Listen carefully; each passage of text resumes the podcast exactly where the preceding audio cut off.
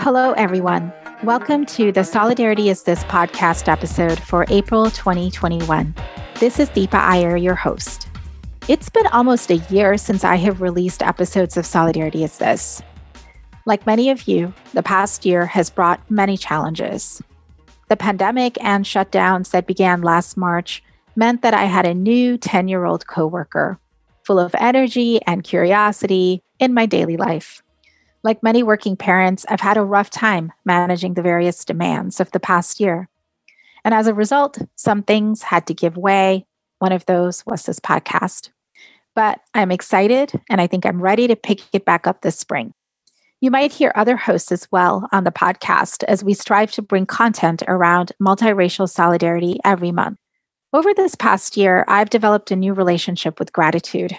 And one of the many things I'm grateful for is the organization where I sit now, the Building Movement Project.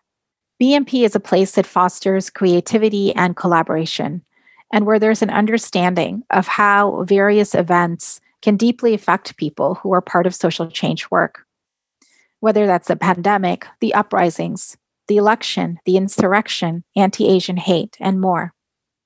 I hope you'll check out our work at www.buildingmovement.org. I'm so grateful to have this perch and the space from which to do work around social change, solidarity, and movement building. One more note about the past year. Many of us have lost people, and I have as well. This episode is dedicated to my friend, Allison Brown, a visionary and bridge builder. Allison was fully dedicated to education justice for Black and Brown communities and children. Allison inspired me, supported me, made me laugh, and created community, just as she did for so many people fortunate to have known her. I miss you, Allison, and I'm grateful that you're among our ancestors now, guiding our paths to liberation. So, with that, let's get on to this month's episode, simply titled One Year Later. In this episode, I'm in conversation with Fatima Goss Graves and Kevin Kakula Akia John Fong about what's in front of us as we emerge a year after the pandemic. How do we make meaning of what we endured individually and collectively? What does this time mean for organizations dedicated to movements for justice and equity? And how do we not only recover, but rebuild different systems and institutions with an eye towards solidarity? My first guest is Fatima Goss Graves, the executive director of the National Women's Law Center. In our conversation, you'll hear both about the personal and the organizational, and in particular, how nonprofit groups and leaders of color are dealing with the overlapping crises of this time. For more in depth information on this topic, I recommend BMP's report called On the Front Lines, which looks at how nonprofits led by people of color have been navigating the pandemic and the 2020 uprisings against anti Black racism.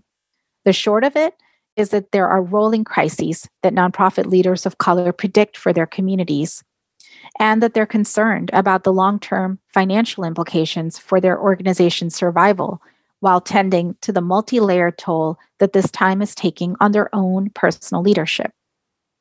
At the same time, they're clear about the calls to action for multiracial solidarity and for systemic equity. Here's my conversation with Fatima Goss Graves. Welcome, Fatima, to Solidarity is This. Thank you. Good to be with you. So, I want to know because it's been a year since the shutdowns. How are you doing personally, and what's really front of mind for you? I do feel really grateful that I'm healthy. The first week of the pandemic last year, my sister got really sick. And mm. so it was very scary for me and my family early. And she's here and well. And Good. friend of mine is that my nine year old remains in virtual school now, and it's hard on him. And you and me both. I have a 10 year old in virtual school still. So, but it's also super hard. And you're leading an organization. So, how have you been managing that? You know, I don't know exactly how I've been managing it. I actually think I look back over the last year and I and other leaders have been called upon to do things that we had no idea how to do them. And, mm. you know, we had to shut down our offices and make sure our employees were well. We have had to hold people through major loss in their families, through major economic fears, through a meaningful and hopeful, but really also painful uprising around right. racial injustice that people have been grappling with, not just this year, but it came home really personally. We had to deal with the uncertainty of the election, the Capitol uprising, the anti Asian hate and violent. Like this year, I don't think anyone has been prepared to hold a year like this yeah, I think you're so right to name all of these overlapping moments. I mean, by themselves, they were a lot, but they were on top of each other. And one of the things that, you know, I've been thinking about also is that not just have you made it to the other side, but I think you all have also made some changes. I'm curious if you could share, you know, any practices that you either experimented with or that you've adopted that are enabling folks at the organization to really address all of these overlapping crises? At the beginning, we decided that we had to put first caregivers and those who were immunocompromised, like with any of our policies or approaches, we had to put them 1st mm-hmm. So we went with what we call an emergency leave policy, which basically is you can use it when you need it and how you need it. And for folks who were dealing with schools shut down, some had very young children. They just appreciated, you know, understanding that they weren't going to lose income in this period, this demand that you care and work at the same time. Because, like, you can't, it's not possible. It actually is not possible. And yeah. we've worked to bring in supports for people who can hold space. I mean, I got to tell you, that is not a strength of mine. Like, if people think that I'm the one who can like hold space for people who are in deep trauma. Like that is not my background or my training. I am not the person who should do that. I recognize that, but there yeah. are lots of people, and we mm-hmm. have leveraged them to support our staff over this last year. I think that's so important. And I think it's, I appreciate you acknowledging that because, as you know, like executive directors are asked to shoulder everything. They have to be running the organization, talking to the media, then raising money, holding space for staff. And there's no real training school to do that. And then if you do it in the midst of a pandemic, right? And the reason I ask about that is because, um, as you know, um, at the Building Movement Project, we released this report on the effects of the pandemic on the leadership of people of color who are leading organizations like yours. And we had this finding that I guess it, it's not shocking to see it, but it was surprising because of the overwhelming number of women leaders of color who said that this moment is taking a disproportionate toll on them. Is that surprising to you to hear that nonprofit women leaders of color are really facing the additional burden and toll of this moment? That stat doesn't surprise me because it reflects one on one conversations I have with a lot of my sisters in the work who are burnt you know that this year was really hard and and you know people are dreaming of what a not so hard experience yeah. looks like. Yeah i feel the same way. I'm not too surprised by it. And i'm also worried at some level about our sector.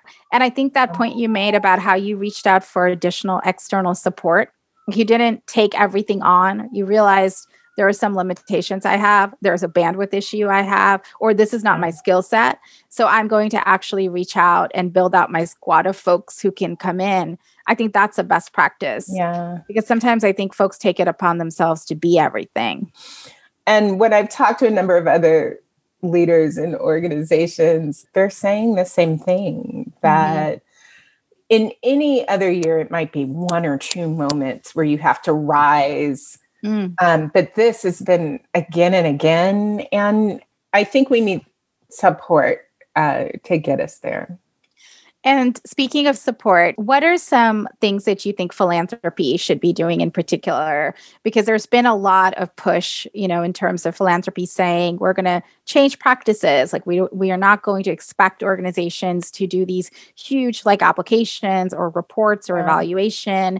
Uh, we're going to support like organizing and advocacy or even like community care and sustainability what is For it sure. that philanthropy needs to do to to ensure that nonprofits get through this I am a giant advocate for unrestricted dollars to support us as a first measure. And I think about some of the things that we were able to just decide to do as an organization. And we it's because we had more flexible dollars to work with. I, mm-hmm. Like it's not lost in me that I could do something to support caregivers over this last year because I understood that I had unrestricted dollars to work with, that I could bring in support for my staff and fill that sort of role. And then I guess the last thing that I will say is that I think we need to have some hard questions in philanthropy around not just unrestricted dollars, some of this can be targeted, but around supporting leaders as leaders, right? Mm-hmm. Like helping them sustain themselves in this period. So I hear you. So, like being able to pivot to the programming, the staff that you did, but the flexible and restricted dollars, the sustainability. I think that those are all things that we're also hearing from nonprofit leaders. And we have to wait and see whether philanthropy will continue some of these practices. So clearly, and you mentioned this, we've been hearing about the effects of women, the unique challenges that women are facing, uh, women in the workforce, immigrant women, mothers. Um, can you share a little bit about what are the challenges that you're lifting up right now, a year from the pandemic, when it comes to women? If you have been following the news, you may have seen that the unemployment rate the last couple months went down but that was not true for women. And that was especially not true for Black women, where their unemployment rates went up. And so, one of the things that we're spending a lot of time on is both identifying what's happening with job loss, what are the triggers to make sure as we talk about recovery that we're actually matching recovery plans to the mostly women and disproportionately women of color who have been out of work for long stretches. Two out of five have been out of work for six months or longer who are mm-hmm. unemployed right now. So that's not just a right now thing, that is stretching into a really long standing thing. And when you think about what that looks like for families as bills are mounting, we're preparing for the cliff that comes on the other side as people's bills that they have been able to mm-hmm. sort of stave off a bit come due. Mm-hmm. We're super focused on the care crisis, and we're going to fight for when people think about recovery, mm-hmm. for them to understand the conditions of jobs and what people are facing so that it's it's actually a meaningful recovery that lets people make more and actually work with safety and dignity and see those things as not disconnected as actually wrapped up and bundled together. So that you know the work is important but we've also got some big wins this last year and i'm i'm mm. hoping people hold on to those. Share those with us.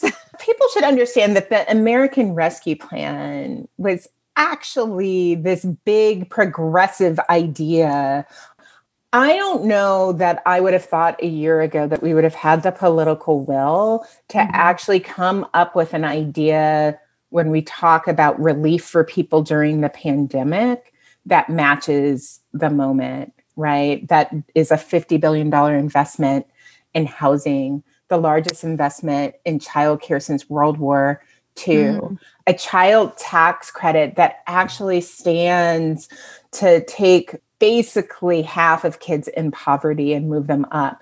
You know, there were some things that we did that were big ideas mm-hmm. that I'm not just a skeptic all the time, but I was skeptical about whether we would have the political will to do some of these really important yeah. things. It's my hope that apparently you know if you win big once that you might actually like winning big again you know i like i think so so like let's keep that practice Yeah, no, I think that's right because people talk about the recovery and then also the rebuilding, but having that be a bold and just and equitable rebuilding. And I think some of what you said, it shows that it's possible. And I love that we ended with that, especially in the midst of like such a challenging year, also. So, yeah. Thank you so much, Fatima. I appreciate your time, your mentorship, your friendship, and really am grateful for what the center does like every single day. Well, Deepa, you know that you are close, like center family. So we are we are so glad, glad always to work with you. And thanks for having me. Thank you so much, Fatima, for joining us and for the work that you and everyone does at the National Women's Law Center. Now we're going to hear from Kevin Kakula Akia John Fong who's a writer, a coach, a community healing practitioner with Elemental Partners, and who has been someone that I've leaned on over the past year to learn, to change, and to transform. Kevin worked as a frontline responder during the HIV AIDS crisis, and he's been using the lessons learned from that time to help us understand what this moment means to each of us as individuals and as communities. Thank you, Kevin, for joining us. Aloha mai kākou, Deepa, and to everybody. It's good to be back. I was just thinking about how it has been literally a year since we last spoke. We spoke last March, right when the shutdowns were happening. Mm-hmm. And it has been quite a year. So I want to ask you how is your heart? How have you been sustaining yourself over this past year? Mm, thank you so much for that question. It has literally been one year and two days. I got off the plane on March 14th and uh, came home and stayed home, which is very unusual for me. I'm usually on the road 50% of the time. I think what I've learned in the midst of this is the importance of kindness, especially towards oneself, and then towards your neighbors and, and your family, and then to the, the greater world. It's set our clocks to a much slower time pace. And so just to be able to breathe easily, where many of us are struggling to breathe, whether it's emotionally, economically, or physically, is a blessing. And so I take each breath with a degree of thankfulness and mindfulness. I hear that because I have heard people talking about how they want to really live into some of those lessons mm-hmm. that mm-hmm. this pandemic year has taught them and brought them. Other friends say they've outgrown their pre pandemic lives. But at the same time, you know, I really want to recognize that we are living at a time when we're holding so much collective grief over lives lost, over systems in our country breaking down, over polarization within our country, isolation, mental health challenges, children who are unable to connect with their loved ones or friends. And so, as we think about holding collective grief over this year, I was wondering if you could share a little bit about lessons around collective grief. And you wrote about this recently. So I was curious if you could share what you can tell us about how we honor it and how we hold it. Absolutely. And thank you for that. The revelation came actually on January 30th, where it was a sunny Saturday afternoon and I was called to attend a memorial service for a friend's grandfather. It was virtual, of course. And unfortunately, I had to leave that memorial service early to attend another memorial service of a childhood friend. Oh. And so I was sitting in that memorial service and had realized as I was watching the slideshow as a tribute and feeling a little guilty that I had to leave the previous memorial service that I had had, it was a deja, deja vu almost 30 years later. It was February 2nd, 1991, in the midst of the HIV epidemic in San Francisco. And it was a Saturday afternoon at two o'clock. And I had to decide whose memorial service to attend, Michael's or George's, because they were happening at the exact same time. And I thought, you know, I've had it. I'm done. That's it. I was a frontline worker in HIV for many years in San Francisco, and it wasn't unusual at those times for us to have two, three, even four services to attend each week. You know, I was in my 20s at the time, and that was not that's not something that a normal 20 year old would have to experience. Your friends or you are getting married and having kids and starting your lives. And I was tending to the dying and attending memorials.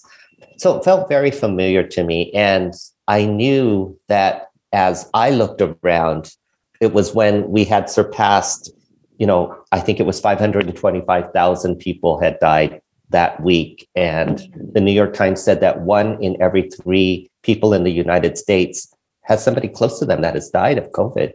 And on top of all the grief that you had just explained about not having our lives, our families, our friends, uh, being able to go to school and work, uh, just grieving all of that was and all that we have lost to go to the movies, all of that compounded on the loss of life that we were experiencing. I felt like there's something I can share. And the lesson one is that grief is inevitable because it's inextricably tied with love. And mm-hmm. so um, I don't know if you, a lot of people are watching this TV show called WandaVision, and it's part of the Marvel series. Yes. And, you know, in one of the episodes, this character named Vision said, But what is grief if not love persevering? And it hit me in that, you know, grieving is an act of love, and it's an act of love remembered. And so to understand that grief is part of a cycle and that it is everlasting and it's always there. It's not like, okay, I'm going to grieve a person or this for this long and then I'll just put it away or right. let it go. For me, in my experience, I have not let it go. It doesn't have to be this point of pain, like sharp pain or depression or sadness. It can just be a running remembrance of love. And the second lesson is that notion of embracing grief if you can embrace grief, you can find comfort and perhaps even joy. And that's what I'm attempting to do in people's lives is, you know, look for a blue sky moment. It's going to be there or a happy memory. Don't be afraid to laugh, to smile in the midst of this insanely amount of grief that we're going through right now. It's okay to actually relax, to take care of yourself, to watch a TV show and laugh, or to, you know, catch a virtual hug something that will actually say it's okay and I can live with this. I can manage right. this. I really appreciate that for so many reasons. I think you're so right that grief is a nonlinear process, right? There's no mm-hmm. sort of here it begins and here it will end. And it's something that comes up sometimes when you least expect it. And I think oftentimes in our culture in this country, we're taught to just get on with it. And there aren't a lot of ways we can express grief publicly or in a shared communal way. And I think we both come from cultures where that's not the case. So when we spoke last, we actually spoke about the HIV AIDS epidemic and some of the parallels and some of the differences um, from that experience. And so I'm just wondering, as you think about um, what's next, right? And I don't think that this is going to end anytime soon. We're going to be going through a process of recovery and rebuilding. Are there any lessons there that you can share with us? Great question. Thank you. One is this notion of actually employing what one of my mentors calls the principle of creativity. How can I see something differently, experience something differently, feel something differently, receive something differently, and do something differently? We're all learning that. And I think whether you're three or 93, this past year can and will shape and form who you are going to be and how you're going to continue moving through. So it may be something very, very simple. And it also may be something very profound. My older son, he's 26 and he's he works at Harborview Medical Center in Seattle, one of the first medical centers that was hit last mm-hmm. year he's lived through this as a frontline worker. And no matter what he does, as we were talking this past weekend, this experience of working you know, on the front lines during this pandemic will fundamentally change yes. how he's going to live his life. The career choices he makes, the lifestyle choices he makes, all of those things will impact him as HIV did with me. So 30 years hence, I can still recall back to that time to say, Kevin, wait, you know, really understand that life is fleeting that even when you're young you can lose friends or or things can turn on a dime or you know you have to be prepared. And i found ways to integrate that. So my hope and wish for folks is to really learn from this very unique time that we have and start practicing those integration pieces now because you know in a few months time people will be vaccinated will be returning back to whatever that normal is or will be. And it will be harder for us to, the more distant we get, it'll be harder for us to integrate those pieces. And so, but even 30 years later, HIV comes and, and reminds me of, for instance, grief and how, how I can manage and move forward with grief. I've lived through this before. I've experienced it. I know what to do.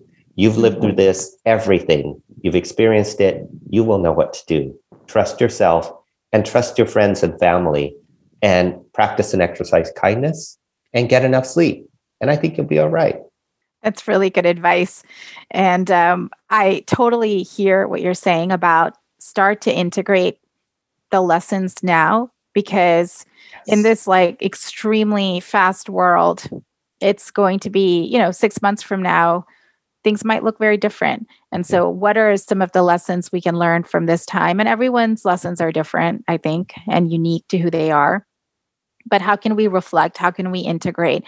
And I would say that that's the case for even, you know, policy and systems change. We have to be able to take the lessons of what didn't work you know and and what we need to put into place like we need to make sure people have a social service safety net we need to make sure that our public health infrastructure is funded sufficiently, you know, for the places like where your son works. I'm hoping that we also take those lessons and put them in motion so that we can create a fundamentally different society. Yes, yes, yes, yes. It can and must impact how we live individually and how we govern collectively in order to build compassion and uh, a community of belonging and love, of kindness, as you will, where everybody can sleep well each night. Thank you so much, Kevin, for joining me on this My podcast, pleasure. literally a year after we last talked. Yes, indeed. My pleasure. I wish you all joy and uh, be safe, stay connected, and keep smiling, even if it's behind a mask. We'll know and see that you are. So, wish you all well. I'm so grateful to Fatima Goss Graves and Kevin Kakula Akia John Fong for joining us on this episode of Solidarity is This. And I'm so glad that you've been listening in, that you're downloading these episodes and sharing them and offering your own feedback. For more on solidarity practice, please visit www.buildingmovement.org, where you can find tools and resources like the Social Change Ecosystem Map, and you can sign up for Solidarity schools and workshops. I look forward to talking to you on the next episode of Solidarity is This, where we'll be in conversation about solidarity and Asian American communities for Asian Pacific American Heritage Month. Until then, please take care, and I'll talk to you next time.